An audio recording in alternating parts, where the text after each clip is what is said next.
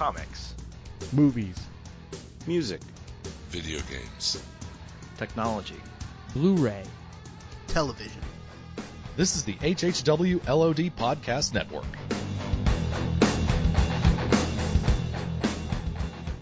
My name is Ichabod Crane.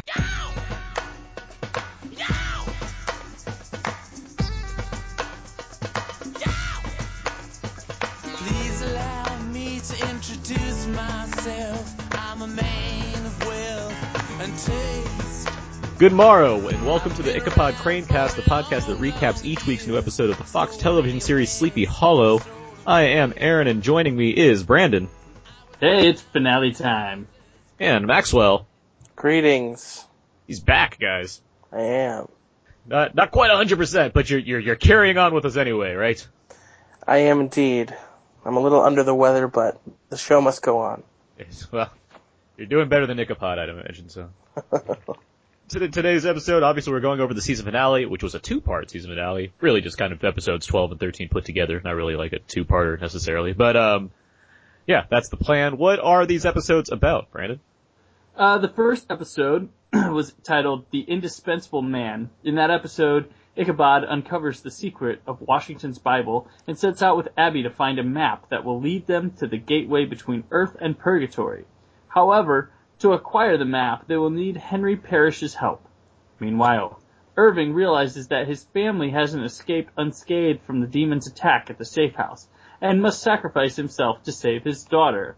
And then we have episode 13, the final hour of season 1, called Bad Blood. In that one, Ichabod and Abby discover that they must free Katrina from purgatory to contain the second horseman, War. However, Katrina can only be freed by one of the witnesses making the ultimate sacrifice. All right, lots to lots to dive into this week. I know I have plenty of notes here, got everything everything going, so we're gonna just get into it. But before that, um, let's see, random announcements.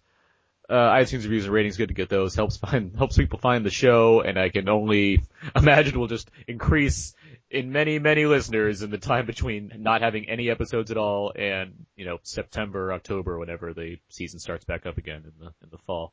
But yeah, I mean we enjoy doing this show, and we're certainly looking forward to you know picking it back up again when it comes time. So Our episodes have a lot of replay value. exactly, I've we, checked. they I've can be used as uh, commentaries for the for when the eventual D- Blu-ray and DVD comes out of the show.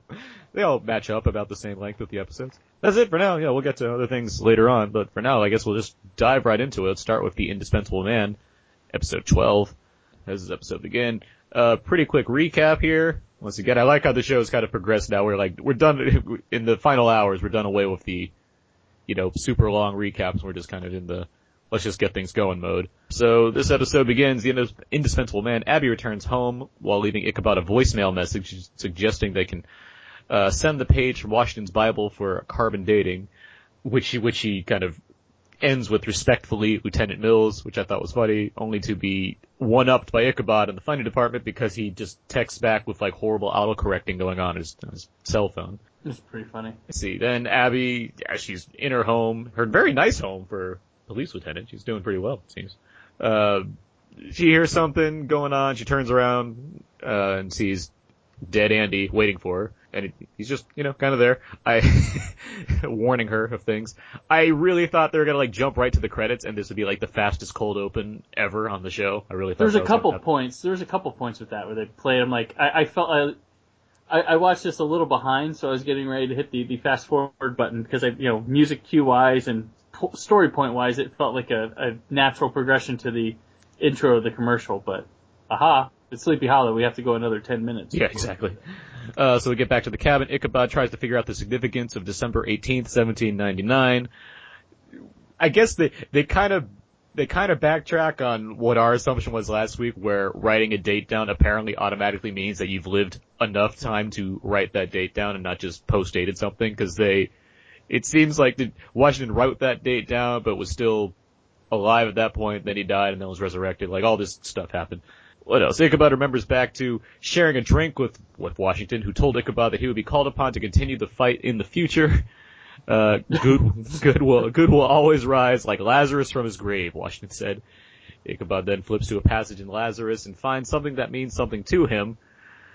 Meanwhile, back at Abby's, Andy tells her that Mol- that that Moloch wants the Bible for directions it contains to something, and he says that if Abby gives him the map, she will be spared in Moloch's new world order. At this point, like uh, Andy really declares her, her his love for Abby a lot. Did we like Yeah, have I- any I- indication of this? kind of this is kind of bullshit. Like, there's nothing. like, I, I didn't know if maybe it was a ploy by him, but it, it see the show seemed to want to believe that this was true, and I there's no trace of this anywhere.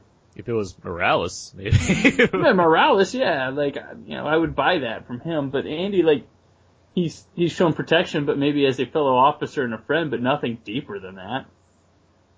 And he's he's coming off as a like quiet little guy in the corner that no one ever knew about. I just, yeah, I, I, oof.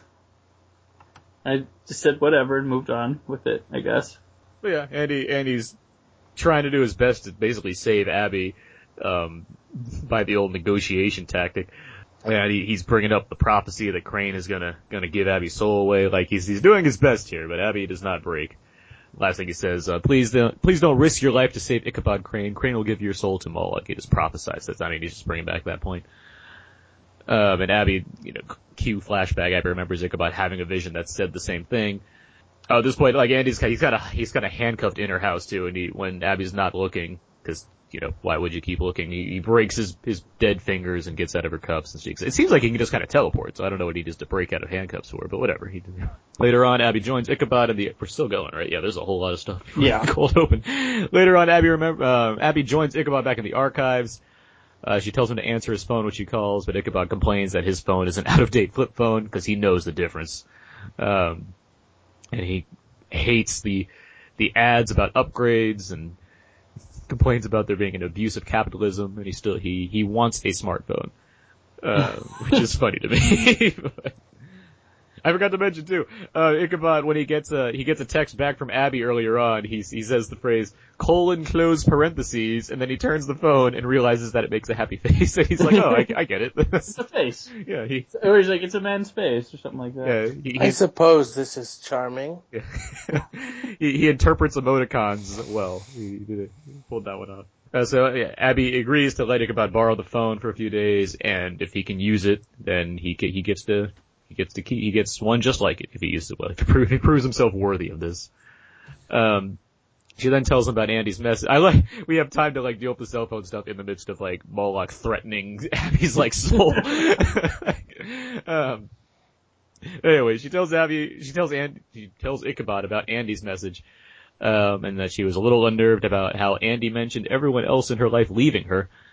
Ichabod then points out his find, um, an extra 10 verses in the Book of Lazarus. He uses solution to reveal, to reveal more invisible ink. He put, he uses the, the, his MacGyver book solution stuff that he had last week, uh, to find even more, uh, more messages. This message is dated the date December 18, 1799. It's from Washington to Ichabod. Uh, it states, Dear sir, if you are reading this now, then the war has resumed and your destiny to bear witness made manifest. Four days ago, I was diagnosed by Dr. William Thornton with a fatal case of croup. As the end came, I drafted a plan. I asked my body be kept in a state preserved by Virginia's natural winter air so that the supernatural forces might aid me in a final miss- miss- mission. Four days ago I died, but through the cursed prayer beads of these occult forces, I was resurrected.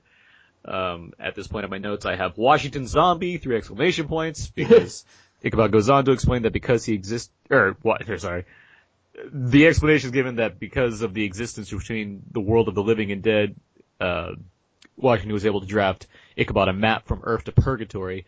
Ichabod realizes with that map he can actually free Katrina from Purgatory.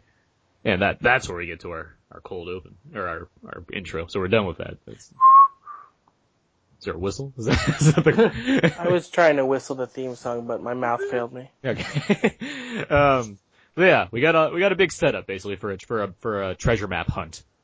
Black Tomb Raider stuff.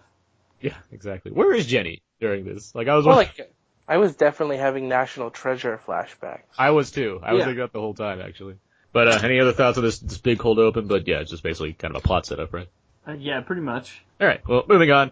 Um, after the, after the break, Abby reminds Ichabod that Moloch is the primary goal.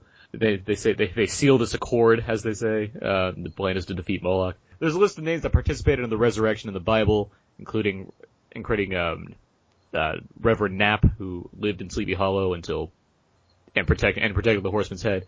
Uh, his prayer beads used in the resurrection would full would be full of sin from the ungodly act of resurrection. So Ichabod suggests that they call the Sin Eater, the Sin Eater, to see what he can tell them about the bead's history, possibly information about the map.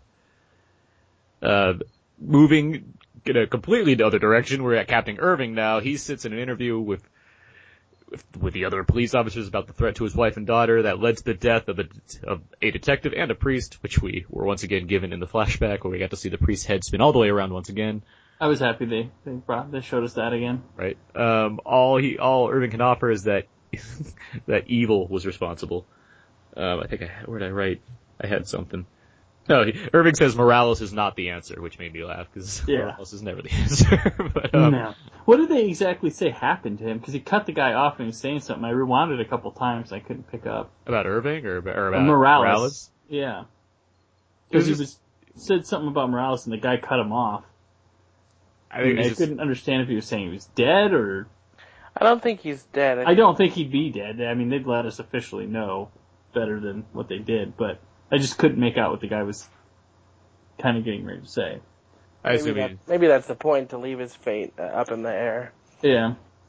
that yeah, that I would agree to. I think it's just a, deciding what to do with the character in the in you know future episodes. But I just assume he was kind of knocked out and left wanting to know what happened, just like everybody else in the situation. Maybe he's in the hospital or something. Yeah, next to the dead priest with his head backwards. Meanwhile, another meanwhile, back down in the tunnels, Andy pleads with Moloch to make him a warrior in his fight. Moloch scoffs at him, but then he sends hundreds of tiny insects that just kind of make a giant cocoon around Mummy, uh, around Mummy, around Andy. And uh, we'll get back to that later on. Um, uh, later on, the parish, uh, Henry Parrish meets up with Ichabod and Abby at the cemetery um, that Reverend Knapp was buried at with his beads wrapped around his neck at his request. They dig up his body and and Henry Parrish can feel the that the beads were used for something unnatural. The beads burn Parrish when he touches them, uh, as indicating that there's a hex on these beads. He, but he doesn't really care about the pain if he thinks it's important that for the war against Moloch. That's like kind of the end of the break there. The interesting thing about that is I, I note Harris, Parrish was, he was really into this. Like he seemed like he was really game to like join these guys this time around. It there was no real hesitation. Yeah. And I can say it leads to things that make sense in the, in the future of these episodes, the next episode for sure, but I, I just noted he seemed very like happy, like he seemed very upbeat. You said, I thought he was like, you know, this is officially he's part of the team. You know, Yeah. That's that what was- I, I took it as. Um, he had a new hat, so I mean that seems like um, did we mention, uh, Ichabod talking to Siri? Oh yeah. and he, he said something about Yolanda being much better conversationalist, referring back to his OnStar conversation. I thought that was Oh. pretty great. Yolanda's a real person. Siri is merely artificial intelligence, and not very good one at that. No. Clearly he needs a Samantha. That's what. Yeah. Yes. All right. So getting back, uh, Sin Eater grabs the beads again, but he's knocked to his feet after a moment. But he did get a, a helpful dose of information. He saw Washington come to life and map and Knapp in a boat along a shoreline carrying something. So there's plenty, plenty of information to go with on that one. At this point, I'm just thinking, don't look for the map. That seems to be the most obvious thing here, but they, they're going to still do that. Uh, the pain, Henry makes Abby question their current course.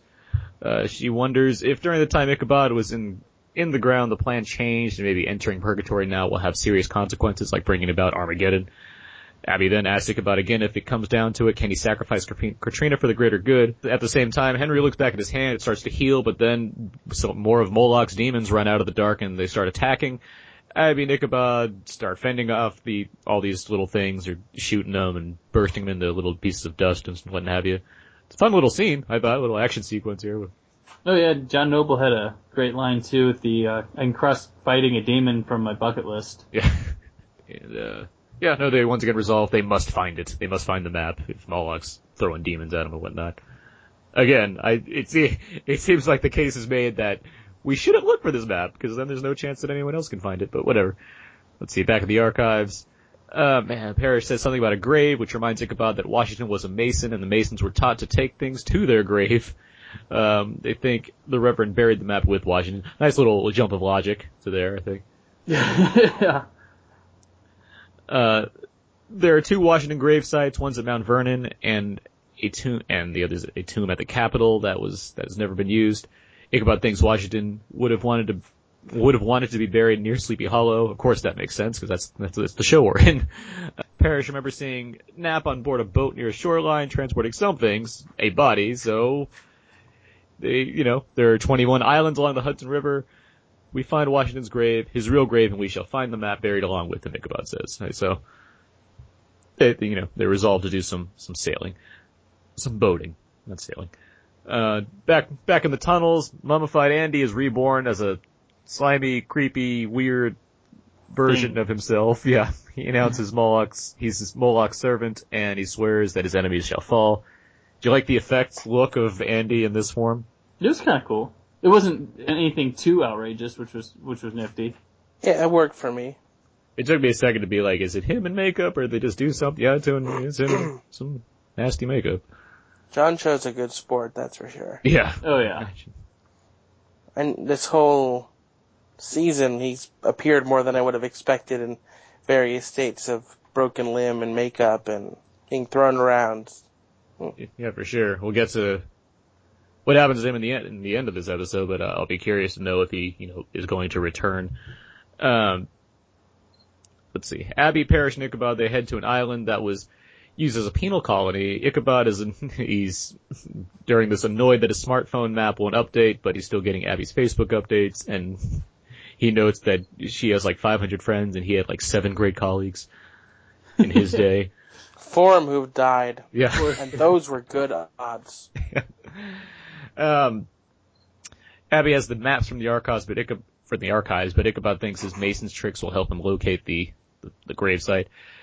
Uh, Abby checks again that they're going to discuss how, how to best use the map. She's really hammering home that the map needs to be used for the greater good and not, and not for Katrina if they don't need it. Um, she also drops some, she, she drops some knowledge about Oppenheimer too. She just makes some, some random like history bomb drops, which uh, which always entertain me. It's like she's really well studied in, in just various forms of history. As Ichabod goes searching, Abby asks Parrish if they've ever heard about a prophecy in which one witness renounces the other. He tells her about a passage written for John that says the two witnesses will prophesize for 12, 6, 12, well, 1,000, 1260 days, but when the beast comes up from the abyss, a witness will surrender, a witness that will neither survive, and, and neither will survive. He reminds her it was rejected by those who transcribe the Bible. Sometimes the story is just a story, Henry says. Uh, Ichabod calls out because he found a, finds a stone in the woods. Uh, he and Abby slide in, sli- slide it over and reveal that there's a secret grave. It opens into the ground and yeah, we get a, we get our, our lost hatch scene. John Noble has another good line in there. The uh, prophecies have a nasty way of fulfilling themselves if you let them. And uh, apparently Fox and the show thought it was so good they had a meme ready to go by the commercial break that posted on like Facebook and Twitter. Okay. I thought that was pretty funny. That is funny. Yeah. And so yeah, they, uh, they find the grave. Uh, there's another break there. Uh, we come back. We get, we go back to, um, to Irving's plight. Uh, Frank Irving comes into the interrogation room at the station and find his ex-wife there along with, uh, along with, uh, Tom, with, what is his name, Tom overseeing the, uh, DNA being taken from Macy. Uh, forensics found DNA on the priest's de- dead neck, so they, you know, going to see if, if everybody that was involved are going to see what could have happened. Um, I just realized this, this show, Macy is Rue from the Hunger Games. I did not realize this until like Oh, wow. this episode. I did not connect the two actors. Thank you. My mouth didn't fail me that time. I, I noticed. did you know that? I didn't realize. I didn't think about this I at didn't all. know it till you said it just now. It all makes perfect sense. I didn't even like think to bring it up. I didn't look at it all into this, but that's like, oh, that's Rue. Like it just clicked. She already looks much older. Yeah, right. Yeah. Those those pre-adolescent Burton. years where every year you age, it's as if your body grows three. And uh so yeah, small point to be made by me. It's just like that's did did not realize. Anyway, um, let's see. Oh, and during this, there's I wrote one line down um, because there was DNA. Um, the guy the guy says it's a better lead than evil, which made me laugh a little bit. yeah, I dig that. Yeah. Yeah. um, anyway, back to the tomb, the elaborate tomb. There's a Masonic pyramid in the middle bearing the phrase "I am the indispensable man," attributed to Washington. But Ichabod thinks the pyramid is is only too obvious to contain Washington, but also booby trapped.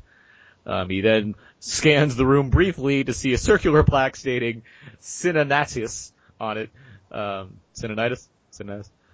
A Roman who was given power that was, and then relinquished it. He was Washington's hero, representing the idea that power should only be given to those who want it least. Um, this is all made apparent to us by Abby, once again, who just happens to know her Roman, her, her obscure Roman heroes, generals, emperors.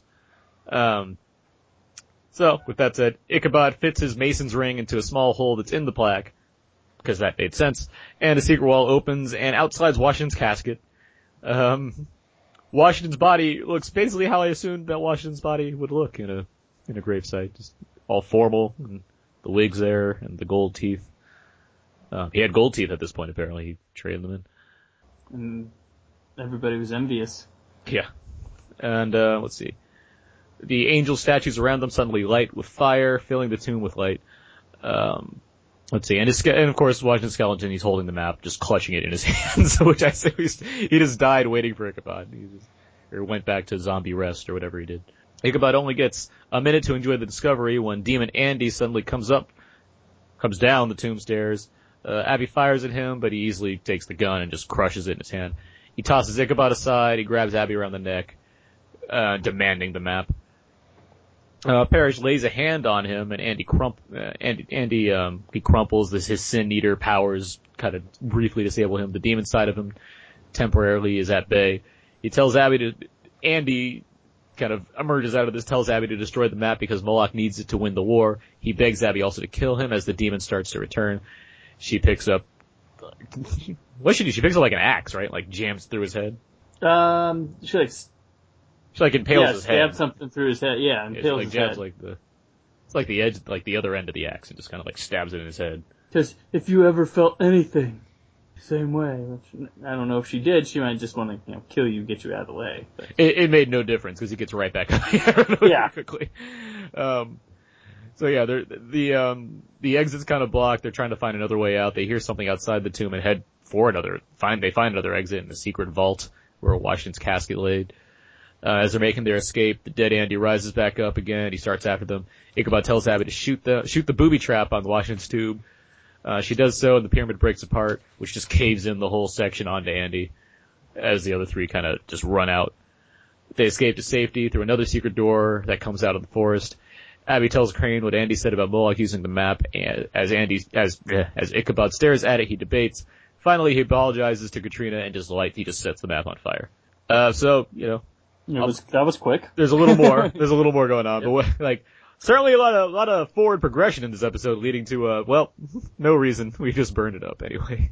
Well, better, th- you know, somebody was going to find the map first. I mean, Would you, would you think that Moloch would be able to find the map though? why, why, why leave it a chance that he might? You know, I guess. it's my guess is why they went to find it themselves. Plus, you know, there was the the temptation The temptation.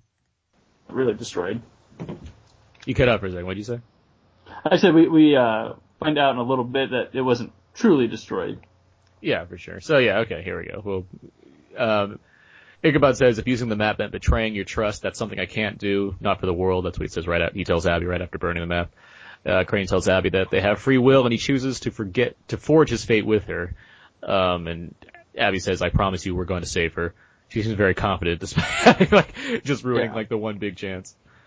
Um, back at the station, Irving walks Ir- Irving just, you know, he's, he's thinking a lot about the his wife, his daughter, and he goes and confesses the killing of the priest and detective and the detective guy.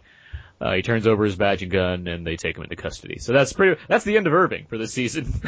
Yeah. Slow motion perp walk. yeah. That's that's how we that's how we leave uh, Orlando Jones. So uh, good job, but um, that's that's what happens.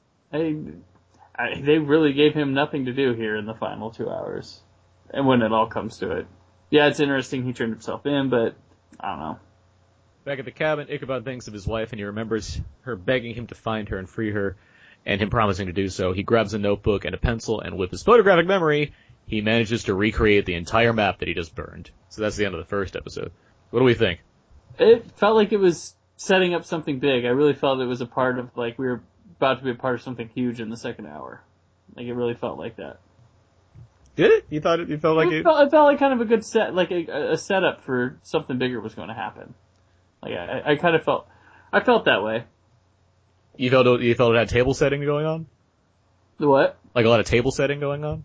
Yeah, sort of. I mean, I just felt like this was the last gasp of something before some a major event happens. Fair enough. I, I mean, I just it, it felt it felt like this could have been like on its own if I didn't if I didn't if it wasn't like part of the two part season finale. Like it feels like it could Yeah. have just been a standalone episode and Yeah, no, I mean, people weren't moving into position for a grand finale, but I just, I just kind of felt the weight, the, the, the one last little calm mission before something big, that's going to change things was happening. Maxwell. Um, I thought it was uh, um, pretty fast paced. It moved really quickly.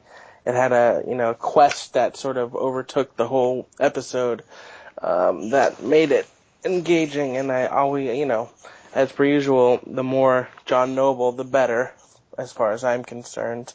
Um, I I thought it was an interesting. I didn't realize at the time that we wouldn't see him again, but an interesting place to leave Captain Irving at the end of the season. Um, and I'm certainly interested to see if it's a significant plot thread in season two, or if it's one of those like, oh, but uh, you know, we know it wasn't you, you- you're off type deals. Those quick fixes. Yeah, I was. I mean, given what I know now after seeing both episodes, I was surprised that that's the end of, of Orlando Jones for the season. Like I was really expecting to see Yeah. something of him in the next episode, but no, they just they wrapped up things. I'm glad no one died in his family. I guess. like I really, really thought that was going to be the path they chose, but no, he just it went for a pretty logical ending for his story. He's like, well, he's going to protect his daughter, so he commits himself, or he, or he um he he confesses himself and goes to jail. like it's a really sad ending, but um, for the time being, I mean, I I yeah, obviously, I think we're going to revisit this and likely get him out of custody quicker than than I guess Jenny, for example, in terms of being Yeah. locked away. But, uh, yeah, we'll Did see. you notice, notice a lot more commercial breaks?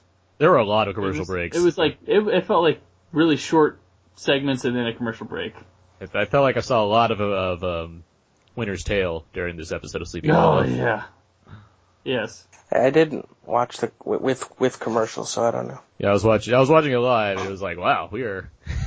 the show has such a fast pace to it that certainly makes it certainly made me makes you think that there's a lot of, a lot of commercial breaks going on, but it definitely seems like there are a lot more than normal. The Yeah. epi- episodes never feel as long as certain other hour longs do. Yeah, I don't know if that's because they're, it's not quite, or it's, I think it's more to speak to the pacing of the show. yeah, I agree. Yeah. I, do, I do think it's just always been about how fast paced this show actually tends to be, and Which is an asset until it's not. yeah, I, I would agree. I mean, I definitely think in terms of the story, the whole season is told, and I won't, you know, spoil anything. And since we haven't gone over the last episode yet, it was paced well, and it told a lot of story. But I also think, uh, in a couple occasions, it was at the sacrifice of um, some character moments or, or some things that could have been fleshed out a bit more. I mean, I definitely think Captain Irving is a character that suffered the most from the fast pacing. Agree. Yeah. And then in terms of the more, you know, tertiary characters, people like Morales and um, the other cop whose name we were told, and I don't even remember it because the pace never allowed them to become anything other than pawns. Yeah, we talked a lot about how much we enjoy the show for how it's managed to find its voice pretty quickly.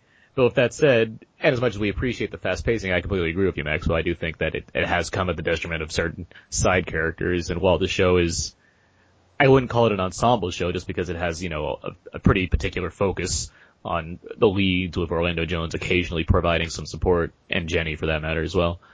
The, the show could benefit in the next season of slowing down a tad despite having such a a hurried pace to what is the approaching apocalypse plotline that's happening. So. Let's move on to the last episode, then episode 13, Bad Blood, uh, the season finale for the series. Um, we start out in the woods with Moloch commanding his minions to rise, and then a horseman rides as there's an eclipse, which we reveal is Henry Parrish waking up from a bad vision. Later on, Ichabod is standing on, sh- on the shore on a bright sunny day. When he thinks he sees Katrina, he follows her back to what is apparently a Civil War reenactment. At first, he thinks he's dreaming. I thought he was dreaming. Um, and, uh, until a redhead calls him dude, um, tells him to relax. Uh, and then he, bec- and then Ichabod's very excited about the clothing they sell there. And then he gets a call from the Sin Eater. Um, this was fun. This was fun that he got to, he got to buy new clothes basically, but still manage to fit them into his regular dress. Yeah. I thought it was a really clever way to to deal with an issue. I, I know we had talked about before, and I don't think we talked about it in the previous episode. He was trying on new clothes, or is that two episodes ago? No, it was, it was, it was last week. You, you were on last week. Yeah, we, we mentioned it. Yeah. We it up. Yeah, for sure.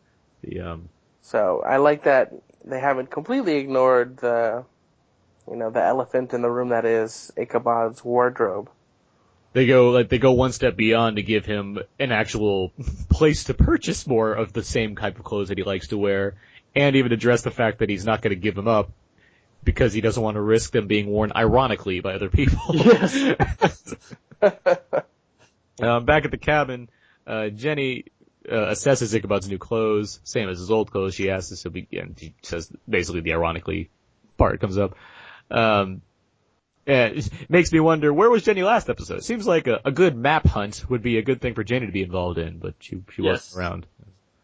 Well, you only had room for Captain Irving in the last hour, and now you can invite Jenny to fill that space in this hour. Yeah.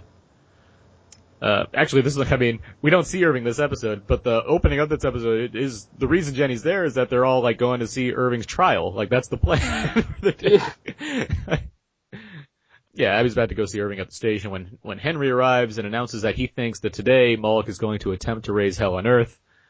Um, in his dream, he saw Moloch surrounded by four white trees and he was raising a creature with a taloned hand from the dirt. He describes the horseman, the second of four, War, um, which what is it good for? exactly, which which should likely, which will of course coincide with the solar eclipse today. Uh, Jenny mentions that it's the 13th anniversary to the date of when she and Abby saw Moloch in the forest. At which point Abby says, "Yeah, there was an eclipse that day as well." Um, good things to remember on those days. Um, yeah, Abby gets to the station and she finds that Irving has already been transferred. His whole like desk has been his whole all his stuff has been transferred. But he left a book for Abby with a note to check on the marked pages. I'm glad that Irving was able to like leave certain materials behind despite being convicted for murder. He's a regular George Washington. Yeah. Uh, Abby then returns to the archives where Ichabod has found something in Washington's Bible saying a spell cast upon the dirt where the second horseman will rise might prevent him from rising.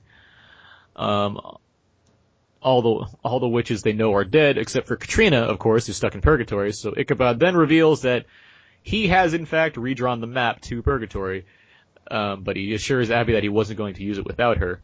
There's, there's almost no time spent on the kind of the, the the slight rift that this creates, but there is a little one, right? A little bit, yeah, but I like, I like how the show is playing with our normal conventions of, we would think Ichabod would hide the fact he has a map for probably the entirety of the episode, but I mean, five minutes after that last episode aired, here it is.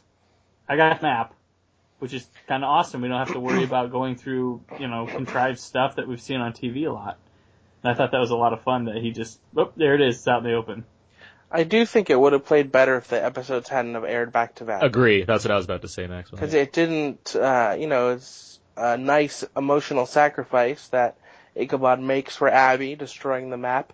And then, of course, the audience sees him recreating the map quickly thereafter, which suggests that there could be uh, some sort of argument or falling out between Ichabod and Abby, which, as we know, doesn't happen, but there's no time for us to let that linger. It almost makes it makes me wish there was almost like one more episode that happened in between this one, where you have that whole map episode, and then you you get a chance to maybe explore Irving's trial, and also have like Ichabod, you know, shade his character because of the fact that he's redrawn the map, but he's not telling Abby Abby about it, and perhaps and you know it. it would be, I guess, a table setting episode like the like what I was just describing, but it'd be at least one that gives the characters a chance to breathe before we get to this very plot heavy finale. So I guess I was the only one who was okay with that then, because I No, I was I was definitely was- okay yeah. with it. I thought I'm glad that there wasn't any real strain because because there wasn't time in between. It didn't waste any time. yeah. I think, yeah, I think that's certainly fair, and I, I guess ultimately I agree more with the idea that I wish there was more time in between episodes and not necessarily definitely With that plot device. with that, yeah, with that Okay. plot device instead of definitely needing another episode as I just suggested. I wouldn't, I don't definitely need that, but with that said, I, the breathing room would have been nice. I guess that's where that's where I'm falling down on it. Gotcha. I blame uh, the World Series. Yeah. Um, yeah, because we didn't get our Halloween episode either. No, I'm serious. I blame the World Series. I I don't think these uh, two would have aired back to back if not for that. That's possible. Or maybe they wanted to, they knew their, their show was such a hit they wanted to explode with a two hour finale that was never planned to be one. On the flip side. Because it could have side, come back in earlier January. yeah. On the flip side, it's such a hit they might have wanted to be able to actually launch the following right after and the finale of Sleepy Hollow instead of the night before. Yeah. Uh, who knows? Anyways, it does. It's not really to the detriment of the episode. I'm glad that there wasn't any big fallout. They had the map. Hooray! Let's go to purgatory. Yeah. oh, that needs to be a movie. Let's go to Purgatory. Uh, there'll be a sequel to Let's Go to Prison. It'll still star Will Arnett and Sheena Price. I was thinking that would be a good plot for the third Bill and Ted. Bill and Ted's Ridiculous Adventure. Bill and Ted in. Let's go to purgatory. Woo! Um, okay, so Ichabod points to the lines on the map and recalls Washington's word about a township that's a door- doorway between worlds. Uh, Irving has uh, Knapp, Rev- Reverend Knapp's date book revealing meetings with Corbin, and Abby wants Jenny to go through the various tapes that are left behind, which is a nice way for Jenny to not do anything in this episode until something matters. At this point, Jenny pulls Abby aside, uh, a little annoyed at the fact that Abby's preparing to confront Moloch herself, but Abby really states that she's ready to face them and reclaim their lives. It's a nice little sister bonding moment, right? Yeah. It's a little, a little heat, but nothing much, and I'm glad, yeah. I, yes, it is a nice sister bonding moment. Right, Let's see. Abby, Ichabod, and Henry lead to head to the spot in the woods where they think that that, that they think they'll lead to purgatory. Ichabod expects to be able to find uh, Katrina in the very church that she visits every in, in the in the church she visits every day. Uh, Henry warns them not to eat, drink, eat or drink anything while they're in there, or they'll become trapped. Very specific instructions. Um, Ichabod has an incantation from Washington's things to open the door from both sides. Henry reminds them to stay strong over there. Uh, they then recite the incantation, and the incantation and a mirror appears in the forest and then shatters, revealing a hallway to the other side. They take hands. They take. They take hands, then enter. Um, I like, um, despite what's going to happen, I liked Henry's kind of last words to them, where he's like really, he's like, I, I look forward to meeting Katrina. Like he says it really earnestly, and it, It's the detriment of John Noble. it was a it was a nice send off before things turned weird later on. I thought, I thought the entrance to Purgatory was awesome too. Yeah, I really like that effect. It was sweet. Uh, I would just say that from this moment when they enter purgatory until the end of the episode, it's brilliant television. Oh yeah. It's firing on all cylinders. It's really, really satisfying. With that said, trying to describe this episode to anyone that doesn't watch Sleepy Hollow, like they either either they're in it or they're not because it's, it's such a, like a bizarre kind of thing to try and go over. It's like, yeah, you know, I just they- appreciate how freaking nuts they're allowed to be. yeah, Yeah. I- yeah, fair.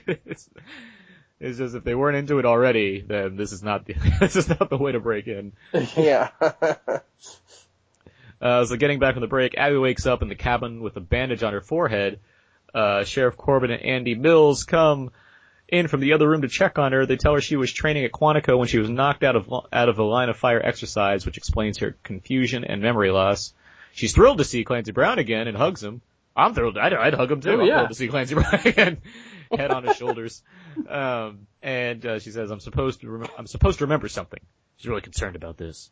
Meanwhile, Ichabod finds himself outside a university in England, inside his father, Victor Garber, congratulates, Woo! Yeah. congratulates him for his bravery in the Americas, in, the, in America, and says that he's been granted a full professorship, a professorship. Ichabod remembers his father disavowing him though, after he sided with the Americans, but his father says that it's ridiculous, and he hugs him. They call for drinks.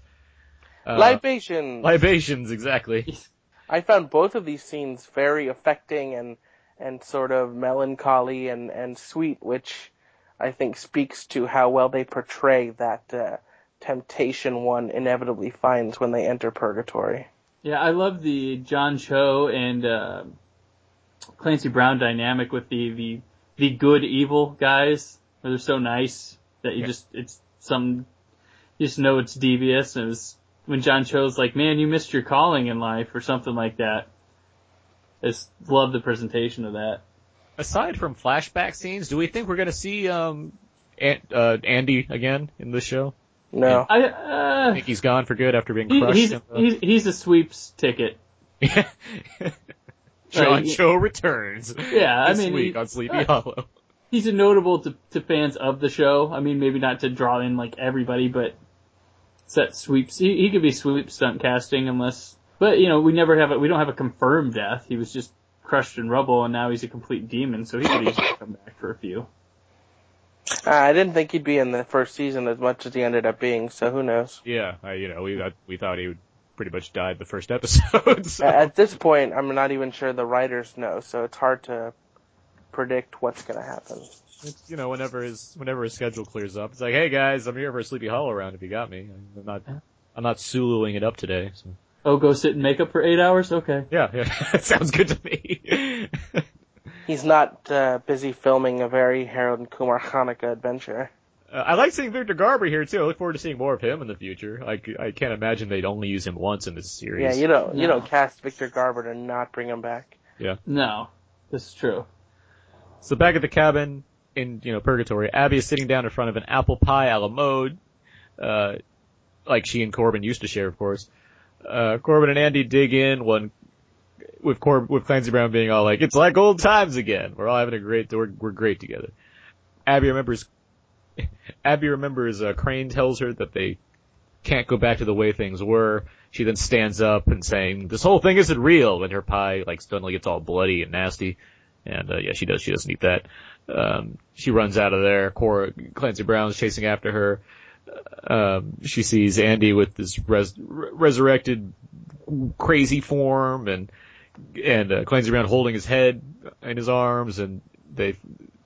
Then she just falls outside the cabin door. She gets out of there. Like some, some weird imagery going on. Back with Ichabod, he remembers talking to Abby about his father's disapproval, which then kicks in the fact that Ichabod is having a dream um, and he stops. He's like about to drink the poison, like the wine that he shouldn't be drinking, and he, he stops. Father turns into a demon, starts roaring at him, uh, and then Ichabod manages to get out there. So they get out of these uh, tempting situations. Meanwhile, back at uh, back at the the archives, or the, is it the archives or the cabin? Regardless, Jenny's sitting there. She's listening to tapes. She's trying to find a reference to to a flyer N- Knapp had for an old church that he, that he thinks holds the answers. He's, he's listened to all these tapes and everything. So we get a we, we get a nice check in with Jenny before something actually happens with her. Back in Purgatory, we get all kinds of images of craziness going on as Ichabod's surrounded by people with no faces and dark woods. He great stuff very going on creepy. here. Very yeah, very creepy. Yeah, yeah, loved it. Probably the scariest scene for me. I agree. The yeah. show is done. Maybe just because it sort of played into my own fears a little bit, but I, I- I think what you don't see and what's suggested is scarier than what you do see. It gave me a Resident Evil vibe, Oh yeah, Oh yeah, yeah, yeah, yeah. like the the actual game, not those terrible movies. Um, that's that was kind of the atmosphere I was getting from all that. Um, so he finds uh, Ichabod finds Abby lying face down in the forest. Uh, he wakes her up, and to reassure, reassure each other that the they're you know the the people they are, uh, she asks Abby asks Ichabod what they what she taught him after they first trapped the horseman. And he, of course, extends his aunt, his arm and says fist bump. And they fist bump each other, which is a great way to cap that one off. I thought that Yes. was just perfect. Yes. Yes. It like encapsulates their entire wonderful, sweet, mismatch relationship. I just like he like the look of confidence on his face as he extends his arm. He's just like fist bump. And then I I love how he was like, well, it turns out it was good for something after all. yes. Um, so they make their way into the church, um, as the disfigured lost souls are crawling along the ground and the walls and everything. It's all Scary. crazy. Yeah. Uh, they find Katrina in the church and give her the fast, you know, recap of what's going on. But she, and she's pretty alarmed that he's there. He's like, why, what are you doing? Stop it. you can't be here. I told you not to come. Um, but she's, uh, but she, you know, after being caught up on what's going on, she says she can't leave purgatory without forgiveness, and the only way her soul can leave if, is if it uh, can leave is if another takes her place. Uh, she then begs them to leave before they're all trapped. Um, Ichabod offers to stay, but Abby says that she has to do it to finally face Moloch. Um, he argues, but she's pretty pretty down with it. She's pretty resolute, even uh, though her staying essentially fulfills Moloch's prophecy. Do we believe this? Do you buy into this with Abby like really wanting to face down Mo- Moloch? Um, yes. Yeah. Like you, you just like happy to stay behind in purgatory if it means facing on Moloch on his home turf, which she's very confident she can defeat him in. I, I think that uh, it, she's come become aware of the fact that Moloch has created so much uh, agony for her and her family for their whole lives. You know, she's she finds out even more soon, uh, which we'll get into. But you know, over the course of the show, she's found out that this dude has had so much overarching influence that now faced with the opportunity to fight him head to head, I buy it. All right. And she's trying to kind of defy the, the prophecy, whereas she's going willingly and not being handed over as well. From a certain point of view, I guess. um, all right. Uh, Katrina gives Abby an amulet to protect her from Moloch and promises to return after they stopped war. Ichabod start, starts to vow he'll return, but she's sure she will. Um, remember our bond, faith, he says. Uh, Ichabod then teaches Katrina the phrase to repeat. The doorway opens and they end up on the other side where Parrish is waiting. In the forest, Moloch comes to At back in purgatory. Moloch comes to Abby, telling her there's no escape. She picks up a branch to kind of take him on with, um, but he lifts her just right up her feet by the throat. Uh, she rips the amulet off her neck and presses it onto his skin, which burns him. He drops her and then she runs off. So the the taking down Moloch plan didn't quite go to you know the best it could, but you know, she's away and she managed to get him a little hit. Uh, back in the forest and you know Earth, um, Katrina starts to she starts about trying to locate where the second horseman will emerge. Her power is kind of weak because of, you know, she has she hasn't been on Earth in a long. She's been stuck in purgatory, but she's still able to Yeah. determine the direction. You know, one of those rusty old witch spells can't can't quite work as well as they used to. Meanwhile, Jenny arrives back at the same church from from from Corbin's tape. It's all boarded up. Another check in there. Uh, moving on, Ichabod, Katrina, and Parrish. Uh, they reach the the four white trees that was seen in uh, Sin Eater's uh, his vision. Um, cutting back over to Jenny, she listens to Corbin's tapes in which he wonders he wonders why someone would want to hide an abandoned church's name. Um, as the eclipse begins, Jenny sees a fallen sign on the ground and uncovers it. We don't see what this is, right? We yeah. No, Yeah, no. we, yeah, we just see. I was confused as hell. I was Yeah, like, because they, they showed us it, but they didn't show us any words on it. It was just that piece with the star on it. Yeah. So we get an indication that something's going on. So she gets in her car. She leaves Abby a message saying she figured out Moloch's warning. The saint's name is a sign. He literally meant to. He, he he meant it literally. So whatever you do, you can't. And suddenly, boom! She's interrupted by a gunshot through her SUV window. The headless horseman blocks her path. He fires fires again. The SUV flips over repeatedly in slow motion. Finally comes to a stop with her upside down and inside. This was awesome. Yes, This it is caught so- me way off guard. I honestly thought Jenny was gonna die. Like, I'm almost confused as to why the horseman didn't just finish the job, unless there's a bigger Yeah. plan, like a larger plan going on here. But, Or he thought he did. The horseman's, you know, he's a smart guy. Yeah, yeah, nice. Always double tap. Double what tap, saying? exactly, yeah, double check your, check your, I mean. but regardless, it was a pretty cool image to see just like slow motion headless horseman just like shotgunning out an SUV and making it flip over. It was, uh, it's pretty cool. It's really taking a liking to those modern weapons. Yeah. He's a, Can you blame him? No. Uh, back in Purgatory, Abby finds herself in a life-size version of a dollhouse. Another Ugh. cool image. It was so, creepy. It was So awesome. creepy. This is where I started. Here's a call for you. I started thinking of uh, that movie Running Scared, that Paul Walker movie. Yes. Oh yeah, That's that's the imagery I started to get from that with that kind yeah. of. That that movie is um, yeah, that's a good call. There's some gnarly stuff in that film that involves creepiness of seemingly normal people that really made me think about this scene with the dollhouse. so, Oh, uh, but anyway, they're in a giant dollhouse that she and her sister used to play in or yeah, with, uh, and Abby finds younger versions of herself and Jenny. The young version of Abby tells her that the reason she can't remember what happened after they saw Moloch in the woods is because he removed her memory. So she wouldn't know the truth. I assume she did that with Jenny, or he did that with Jenny as well. Um, likely. I don't know. Who knows? Actually, that's a big assumption. Um, so yeah, there's that. Well, I think it had to be. Right? Had, yeah. I guess so. Uh, yeah, okay, yeah, okay, based on what's gonna happen, yeah. Unless there's a big twist coming in the next season. Um, back in the woods, Katrina says there's nothing in the ground where, where the horseman supposedly is. Uh, Parrish assures him that the horseman is there. He asks Ichabod if he knows the etymology of the word apocalypse, uh, which he reveals to disclose or reveal. Then he flings Ichabod and Katrina against a white tree with his, with his power and holds them there and he mocks Ichabod for being so easy to manipulate and Abby for wanting to believe that there's a purpose to her, to her pain. Katrina then realizes he gave her the idea to find the Sin Eater, a, a, a message which she, Katrina realizes that she planted the idea to find the Sin Eater, a message which she relayed to Abby. He reminds them about the times he hinted about his identity, including when he was uh, describe, describing his love for good, uh, good, good crossword puzzles and ability to mislead and trick. He's basically he's, there's a lot of realizations going on being put up on screen here.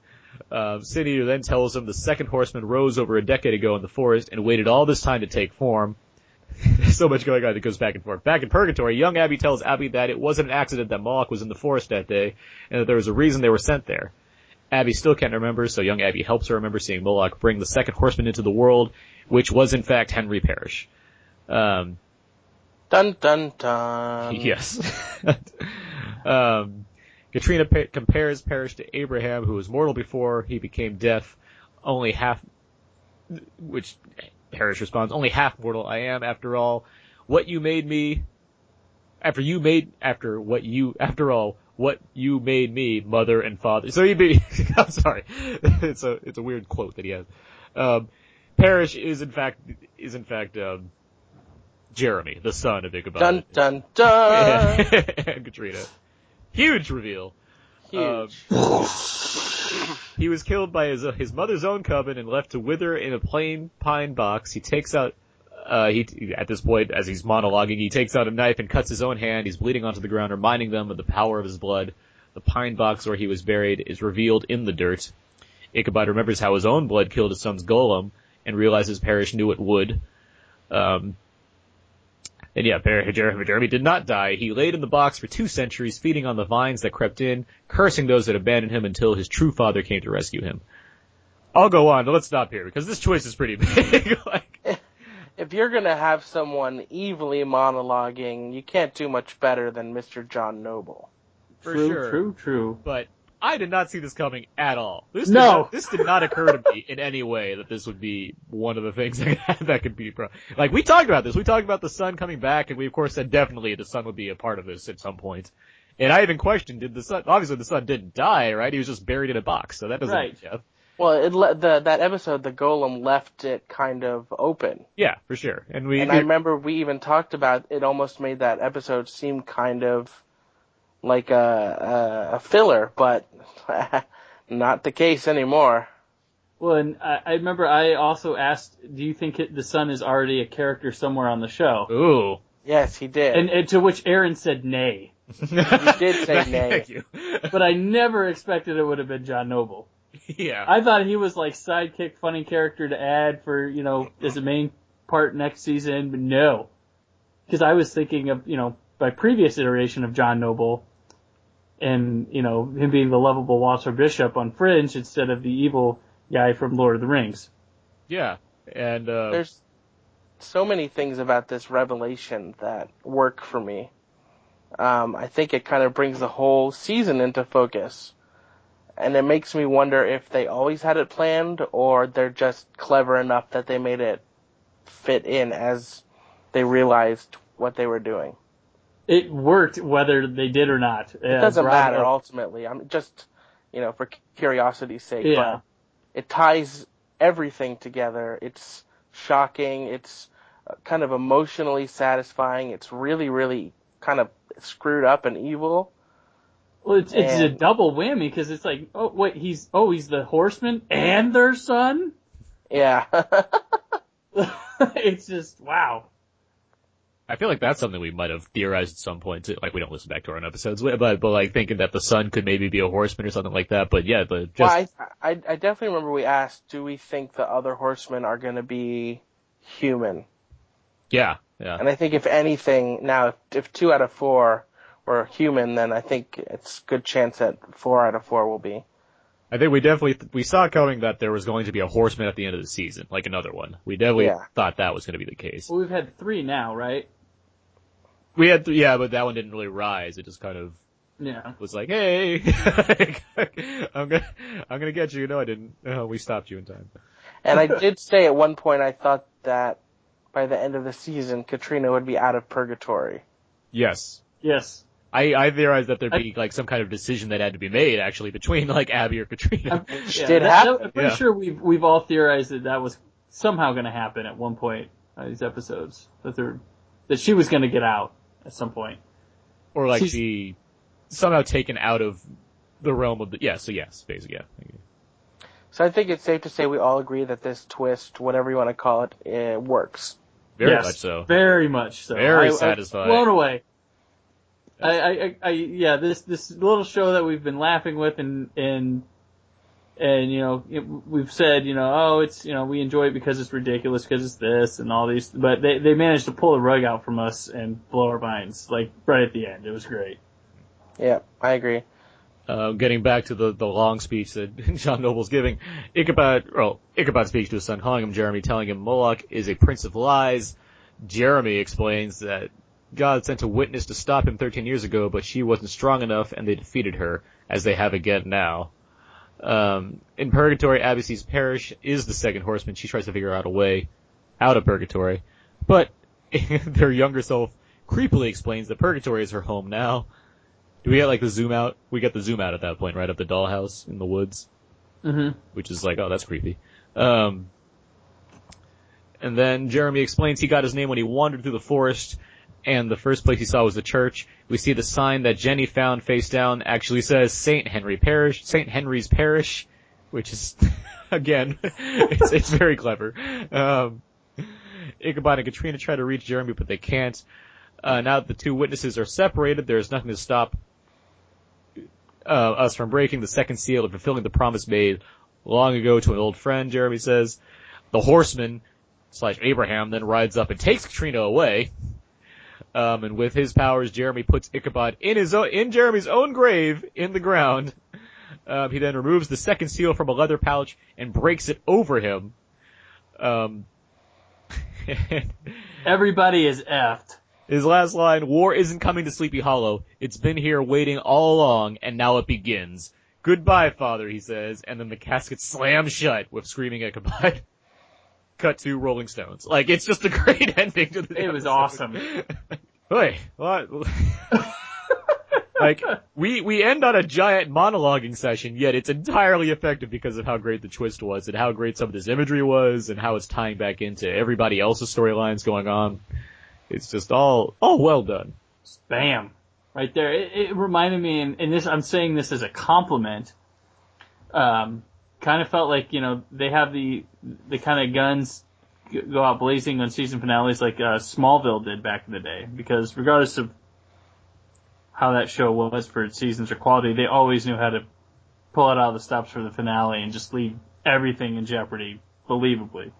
Lost with the same too, I would say. They Yeah. had effective season Yeah. finales. Lost, Yeah. yeah. Well, and Fringe as well. I mean, I definitely kind of feel that that um, Fringe has played a big part in the way this show is is structured. I mean, yeah, they're both. I they. I didn't watch Fringe, so I can't like comment comment too much on this. But I mean, they're both. They come from that J.J. Abrams school of having a certain like model to fit to you know be effective. I guess. Same with Yeah. Lost for that matter. I guess. Does Supernatural have those kind of Yes, endings to definitely. their seasons? It definitely does, and and Angel used to back in the day Yeah. as well. Yeah, Angel Angels did, were Angel good. did, yeah. In fact, there was uh, one season of Angel where Angel is left in a coffin By sunk at the son. bottom of the ocean. See now, that's where I that's when I stopped watching Angel. Yeah. Not because I didn't want to, but because they like moved the show and I didn't have like a great way to like watch it all the time back when it was on. So like I never I've never seen Angel past that that Oh, season wow. finale. yeah. I recommend, you, I back. recommend you go back. I know it's on Netflix, so I can. Yeah. I just I recommend you watch Fringe too. I think you'll really Yeah. like, yeah, I've been told that too. It's uh, I just I haven't yet, but uh, I, I especially if you're a John Noble fan. I mean, he kills it every week on that show. Yes. The Ichabod Cranecast recommends this week Angel seasons four and five and Fringe. adding all that to the notes as I did last week with our new Ichabod Cranecast recommend section. Angel, Fringe. Uh, okay. Um, so yeah, the um, this episode solid solid finale for sure. Um, ties up a lot of things. Oh, keeps a nice cliffhanger for sure. If I had to guess, you know, the old call the cell phone Ichabod still has on him. Jenny stumbles in and finds the grave and unburies him. I don't know. That's a guess. Whatever. Yeah, I just I just don't know, and I don't I don't know what the what exactly is going to happen next year. It's a great place to be in, where you're just like, whoa. I love I love the way that it ends too, where it cuts to the title in that font. And Yeah, it plays like a couple seconds of the Stones. Yeah. and it's not like overly dramatic. Da, da, da. It's just like, haha. It's like we got you. Oh yeah, it definitely ends. It ends in a pulpy way rather than yeah, a it's like super they're winking serious at way. like they're winking at us. Yeah, because they started the show with that song, and then they ended the, the season with the song. They haven't played it since, right? No, they haven't. It's a nice way to, even if it was something, even if it was something that like you know a random P- PA like suggested at the last second, it's not a nice way to wrap around the season for sure. Well, it make makes the whole thing too. This episode and that little like wink at the end feel like a well designed 13 episodes. It's like weird. I was talking a little bit before about how certain things felt rushed and the pacing. At the same time, though, by not having to fill in an additional, you know, you know nine episodes, it it allowed the whole thing to feel like one piece of a whole. Yeah, Yep. Beginning, middle, end.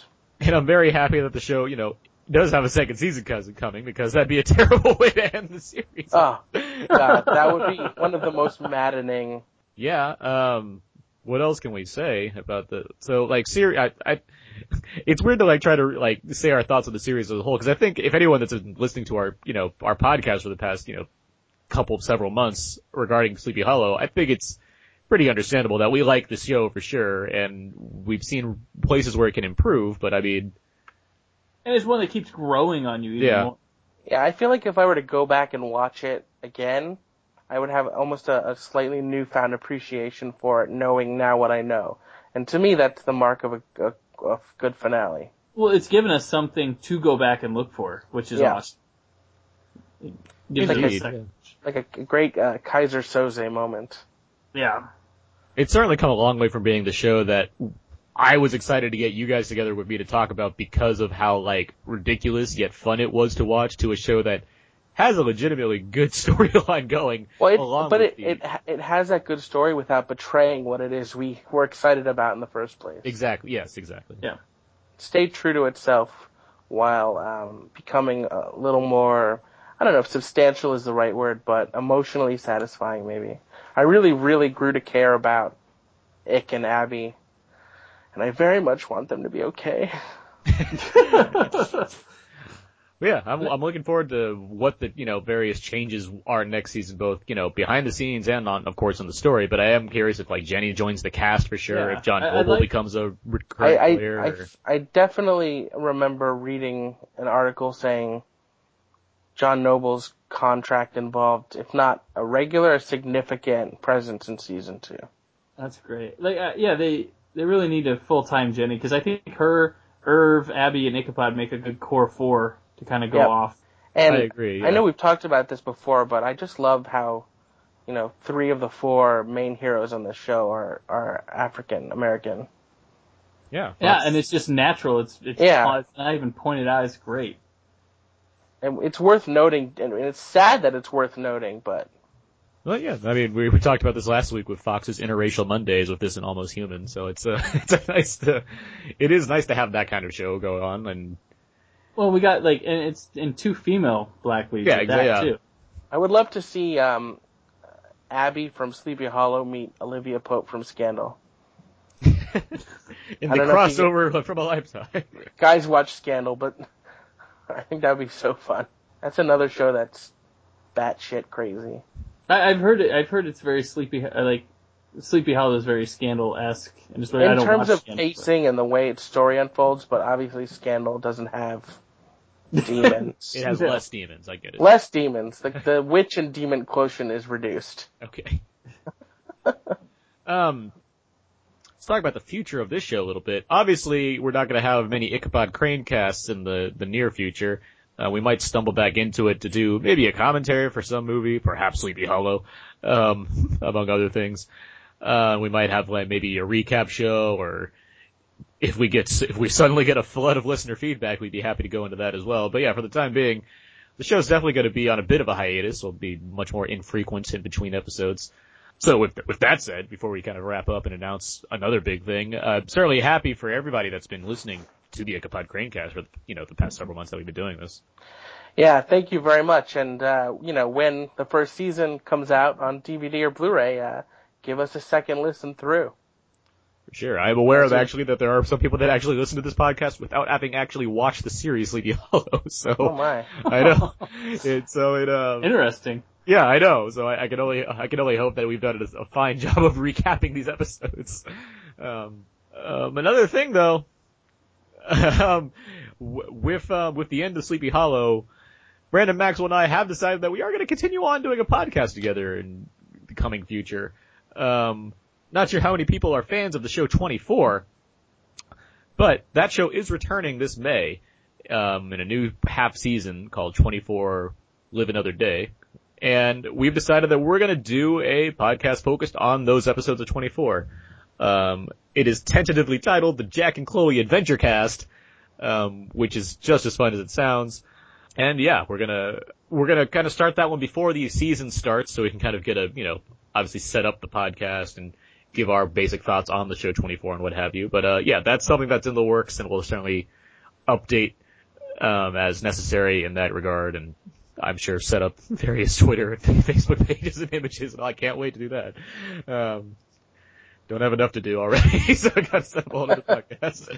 Um, so yeah, that is something in the works. If you guys are, you know, fans of what we've been doing here with the Ichabod Crane cast, we do have a 24 podcast on the way as well. Um, and with all that said, uh, that's basically going to be it for this episode of the Ichabod Crane cast. You can, of course, email the show ichabodcranecast at gmail.com or find us on Twitter, twitter.com slash ichabodcrane and Facebook, facebook.com slash ichabodcrane. Uh, feel free to send us a voicemail, 972-798-3830. You can send us your feedback, your thoughts on the finale and whatnot. Um, iTunes reviews, ratings, I mentioned those, but it helps out, it helps us, other people find the show, helps out our show in general. It's good to get those. Uh, special thanks again for uh, last week for Sleepy Hollow Addicts podcast host, uh, Chrissy for joining us, and I'm hoping her show is going just as well as ours is. Um, and yeah, uh, what else? Brandon, where can people find more of your work? Uh, you can follow me on Twitter, uh, twitter.com slash btpeters. You can read my rantings on my blog, uh, Naptown Nerd, which is naptownnerd.blogspot.com. And I also do, uh, reviews on whysoblue.com on Blu-rays that I'm intimately, intimately involved with, so. Maxwell? Uh, you can follow me uh, at Twitter at uh, twitter.com slash cinemaxwell. Check out my uh, site at cinemaxwell.com. I also write for theyoungfolks.com, uh, where I'm writing uh, reviews and recaps of the new HBO show True Detective. So check those out. Ooh. It's a good show. It's a Sure great show, is. yeah. And uh, yeah, I'm Twitter, twitter.com slash Aaron's PS4. You can follow my written movie reviews at wise, at uh, at wiseblue.com and thecodeofzeke.com. And of course, I have the film podcast that I host with my friend Abe, out now with Aaron and Abe, which are also available at the HHW LOD podcast network. Um, yeah, that's that's that's a wrap for this season of the Ichabod Crane Cast. Hopefully, we'll be back soon with another episode related in some way to Sleepy Hollow. But uh, Yeah. Good job, guys. we've, we've got through the first season of Sleepy Hollow. Heck yeah. It was a pleasure, gentlemen. Great time. It's been a pleasure podcasting with you. So yeah, until uh, next time, heads. Will. Roll.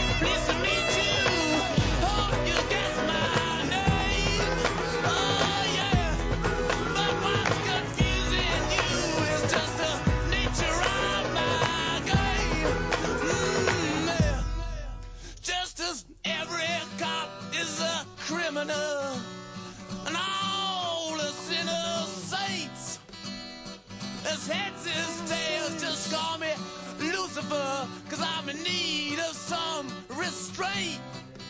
So if you meet me, have some courtesy, have some sympathy, and some taste.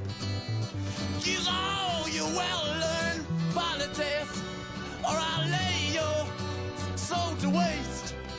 Mm, yeah. Ho. Pleased